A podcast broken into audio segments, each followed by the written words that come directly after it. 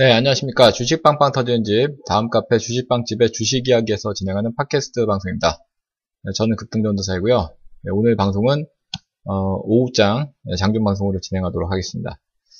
자, 우선 코스피 시장, 코스닥 시장, 양시장이 뭐, 그 엇갈리는 그런 모습이 나오고 있는데 어, 전체적으로 투자자들의 어떤 심리 상태는 상당히 좀 위축이 된 네, 그런 상태라고 알 수, 상태라고 볼 수 있겠습니다.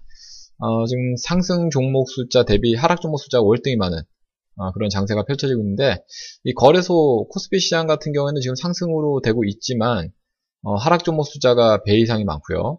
네, 코스닥도 역시 어, 지금 지수도 하락하고 있고 어, 하락 종목 숫자도 월등히 많은 그런 장세가 펼쳐지고 있습니다.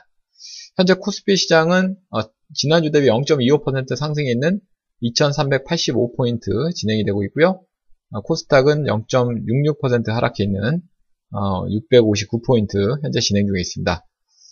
자, 이렇게 엇갈리는 모습이지만 그 종목은 어, 하락하는 종목 숫자가 월등히 많은 장세. 어, 코스피 시장은 지금 이백오십 종목 정도가 상승이고 어, 오백오십 종목이 하락이니까요. 배가 넘는 그런 하락률을 기록하고 있고요. 코스닥 역시도 상승 종목 숫자는 삼백십 종목, 하락 종목 숫자는 팔백 종목 이상 어, 이렇게 진행이 되고 있습니다.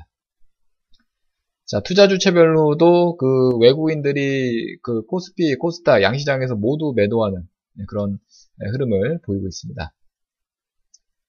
자, 업종별로 봤을 때 그 전 업종별로 어, 상승하는 업종보다 하락하는 업종이 좀 더 많은 그런 장세인데 어, 보험 업종이 지금 이 퍼센트 넘는 상승률을 기록하고 있고요. 그 다음에 은행 업종, 전기 전자 업종, 건설 업종 순으로 상승하고 있고. 어, 반면에 하락하는 업종은 운수장비, 의료정밀, 전기가스 순으로 어, 하락을 기록을 하고 있습니다. 자, 시가총액 상위 종목군들 움직임 보겠습니다. 어, 현재 그 거래소 시장, 코스피 시장에서는 삼성전자, 에스케하이닉스, 어, 삼성물산 이렇게 최상위 종목군들이 어, 상승하는 종목들이 많습니다. 그리고 시가총액 상위 종목군들이 상승하는 종목이 많아요.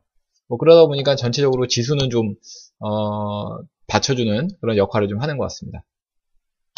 네, 반면에 하락하는, 하락하는 종목은 현대차, 네이버, 한국전력 자, 이런 종목군들이 하락을 하고 있습니다. 자, 반면에 코스닥에서는 하락하는 종목이 시가총액 상위 종목 중에서 월등히 많고요. 어, 지금 현재 상승하고 있는 종목은 코미팜 그리고 신라젠, 어, 코롱생명과학 자, 이런 종목들이 상승하고 있고 어, 반면에 셀트리온, 메디톡스, 씨제이엠엘, 노엔 자, 이렇게 시가 최상위 종목군들 일제히 하락을 기록하고 있습니다. 자, 이제 뭐 시장은 많이 위축이 되고 있지만 뭐 이런 가운데서도 급등하는 종목들이 있는데 어, 일단은 그 하이 제이오 스펙이 지금 네, 급등을 보이고 있고요. 어, 그 다음에 이십 퍼센트 넘는 급등률이죠. 그 다음에 화진, 뭐 태원물산, 느네코 자, 이런 등등의 종목군들이 어, 상승을 좀 많이 보여주고 있습니다.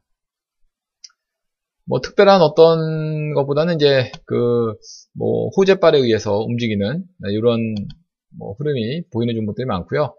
일단 전체적으로 시장이 위축이 되고 있어서 어 전반적으로 종목이 음 대부분 좀 위축이 된 하락하는 종목이 많기 때문에 어 매매 그 서두르실 필요는 없겠고 좀 신중한 뭐 접근 대응이 필요할 것 같습니다. 다만 이제 어 이렇게 또 조정을 보이게 된다면은 우리가 또 어, 그동안 이제 가격 메리트를 형성하는 그런 종목들이 또 많아지기 때문에, 네, 앞으로는 또 좋은 그런 네, 시장이 또 펼쳐질 수도 있겠습니다.